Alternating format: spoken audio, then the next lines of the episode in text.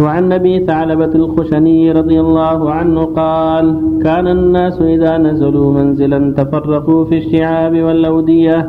فقال رسول الله صلى الله عليه وسلم: إن تفرقكم في هذه الشعاب والأودية إنما ذلكم من الشيطان. فلم ينزلوا بعد ذلك منزلا إلا انضم بعضهم إلى بعض. رواه أبو داود بإسناد حسن. وعن سهل بن عمرو وقيل سهل بن الربيع بن عمرو الأنصاري المعروف بابن الحنظلية وهو من وهو من أهل بيعة الرضوان رضي الله عنه قال مر رسول الله صلى الله عليه وسلم ببعير قد لحق ظهره ببطنه فقال اتقوا الله في هذه في هذه البهائم المعجمة فاركبوها صالحة وكلوها صالحة رواه أبو داود بإسناد صحيح. وعن أبي جعفر بن عبد الله بن جعفر رضي الله عنهما قال أردفني رسول الله صلى الله عليه وسلم ذات يوم خلفه وأسر إلي حديثا لا أحدث به أحدا من الناس وكان أحب ما استتر به رسول الله صلى الله عليه وسلم. وكان أحب ما استتر به رسول الله صلى الله عليه وسلم لحاجته هدف أو حائش نخل يعني حائط نخل. رواه مسلم هكذا مختصرا. وزاد فيه البرقاني بإسناد مسلم بعد قوله حائش نخل فدخل حائطا لرجل من الأنصار فإذا فيه جمل. فلما رأى رسول الله صلى الله عليه وسلم جرجر وذرفت عيناه فأتاه النبي صلى الله عليه وسلم فمسح سراته أي سنامه. وذفراه فسكن. فقال من رب هذا الجمل؟ لمن هذا الجمل؟ فجاء فتى من الأنصار فقال هذا لي يا رسول الله. قال أفلا تتق الله في هذه البهيمة التي ملكك الله إياها؟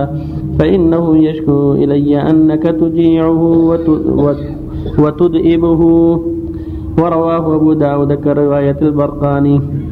وصلى الله عليه وسلم الحمد لله وصلى الله وسلم على رسول الله وعلى آله وأصحابه. أما بعد هذه الأحاديث الثلاثة كالتي قبلها والتي بعدها فيما يتعلق بآداب السفر والرفق بالحيوان والإحسان إليه.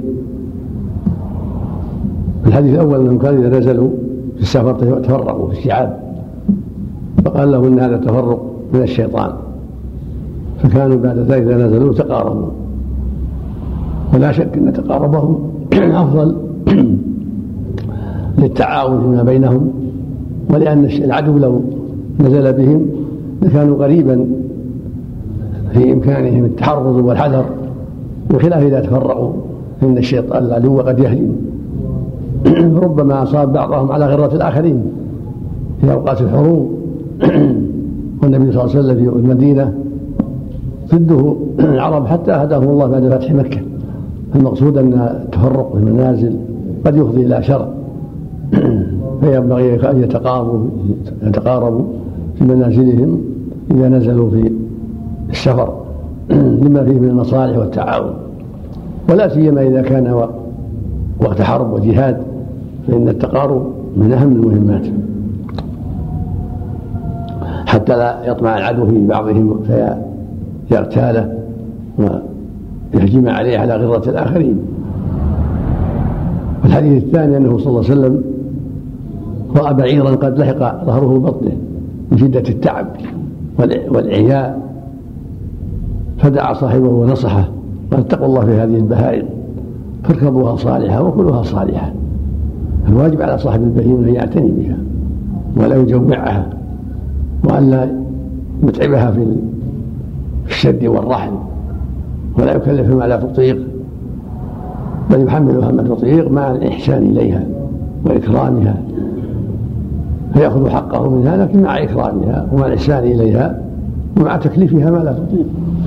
هكذا حديث عبد الله بن جعفر في قصة البعير الذي لما رأى النبي صلى الله عليه وسلم جرجر يصوت بعض الشيء وطرح رأسه وثمرت عيناه فجاء النبي يمسح عليه.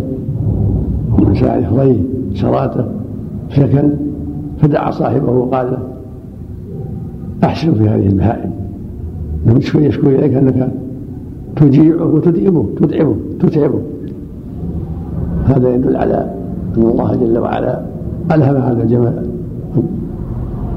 ما يفعل من شكوى لما رأى النبي صلى الله عليه وسلم حتى نصح النبي صلى الله عليه وسلم صاحب الجبل وأمره بالإحسان إليه والرفق به وفي حديث عبد الله بن جعفر هذا الدلالة على اركاب الدابة ان يركبه الدابة وفعلنا بهذا مرات اركاب الدواب. يدل على ان لا بأس بالإرداف. إذا كانت الدابة تطيق فلا بأس يركبها اثنان أو ثلاثة إذا كانت قوية. فقد فعل النبي صلى الله عليه وسلم ذلك في بعض اسفاره لما قدم. جعل بعض الاولاد أمامه وبعضهم خلفه. عليه الصلاة والسلام الحسن والحسين بن جعفر وابن الزبير واشباههم عبد الله بن جعفر هذا هو عبد الله بن جعفر بن أبي طالب. ابن أخي علي رضي الله عنهما. كان ابوه قتل يوم مؤتة. قتل شهيدا في حرب مؤتة في حرب الروم. وهو صحابي صغير. وفيها أن الإنسان عند قضاء حاجته يستتر. في البرية في السفر. إذا أراد قضاء حاجته يلتمس هدفا جرف أو جدار أو حائش نخل أو شيء ذلك مما يستره عن الناس. وفق الله الجميع. صلى الله إليك. الآن في السباق يجوعون الإبل يجوعون حتى يلصق بطنها بظهرها. نعم. يقول عند السباق الآن المسابقة في الإبل مسابقة الإبل يجوعونها من غير يعني مقصد يعني. فتجوع حتى يلتصق بطنها لا لا يسمونها تضمير نعم. الظاهر فيه مو بس خففه تصير خفيفة. نعم. التضمير هذا تعلف خاص طريقة خاصة تعد به للمسابقة حتى في عهد النبي صلى الله عليه وسلم. المضمرة شيء واللي في المضرمة المضمرة شيء المضمرة يكون لها أمد بعيد في المسابقة. واللي في المضمرة اللي ما ما أعدت. يكون أمدها قريب. التضمير طريقة خاصة في إعلافها وتهيئتها للمسابقة. وهو حمل عليها. مما تنظيم الأعلاف وشربها وأشبه ذلك. يا شيخ أحسن الله إليك. التفرق في الشعاب لأجل الظل لا بأس على حسب الحاجة إذا كان ما ما في خوف من عدو.